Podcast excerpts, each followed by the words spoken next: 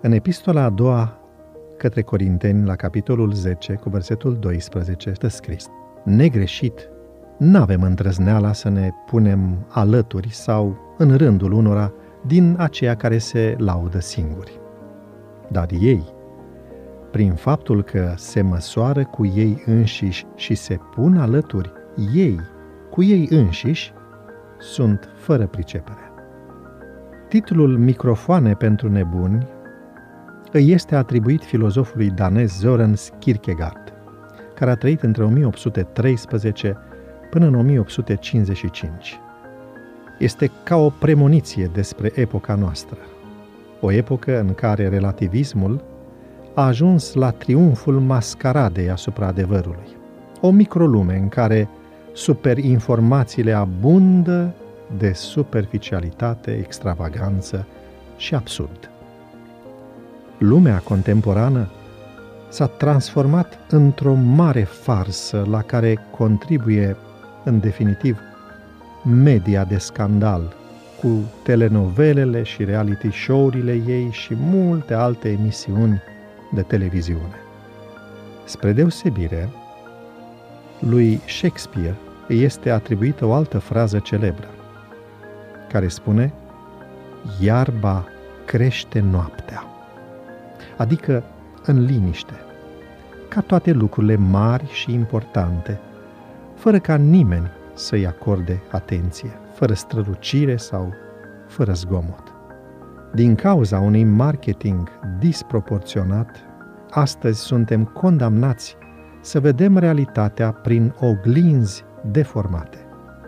Dar nu aș vrea să mă limitez la a critica felul în care ni se oferă informația despre timpul nostru, pentru că vreau să mă refer și la atitudinea îndoielnică a celor cărora, așa cum spune Isus, le place să aibă locurile de cinste.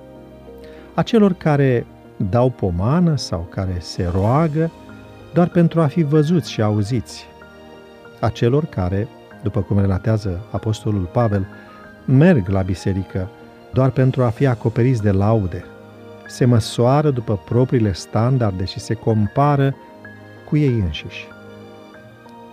Uneori ne folosim de statistici și de informații, afișăm cu ostentație resursele de care dispunem, arătăm orgoliu spiritual față de cei cu care suntem în dezacord facem în mod inconștient discriminare între săraci și bogați, cum spunea apostolul Iacov.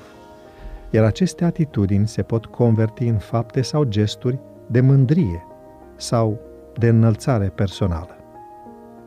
Discreție, modestie, liniște, simplitate, atitudine rezervată, să nu știe stânga ce face dreapta, recunoașterea altora și a meritelor lor, pentru ca în toate lucrurile să fie slăvit Dumnezeu.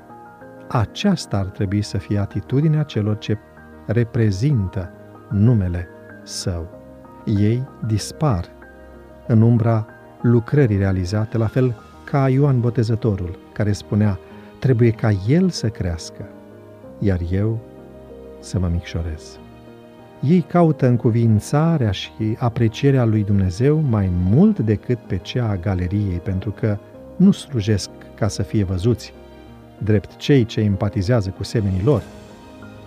Numai astfel vom fi acoperiți de umbra celui atotputernic. Vom primi felicitările din partea lui Dumnezeu și se va împlini cuvântul său care spune căci oricine se înalță va fi smerit și oricine se smerește va fi înălțat. Luca, capitolul 18, cu versetul 14. Dragii mei, Domnul să ne ajute să fim discreți și prudenți. Devoționalul audio de astăzi ți-a fost oferit de site-ul devoționale.ro. Îți mulțumim că ne urmărești!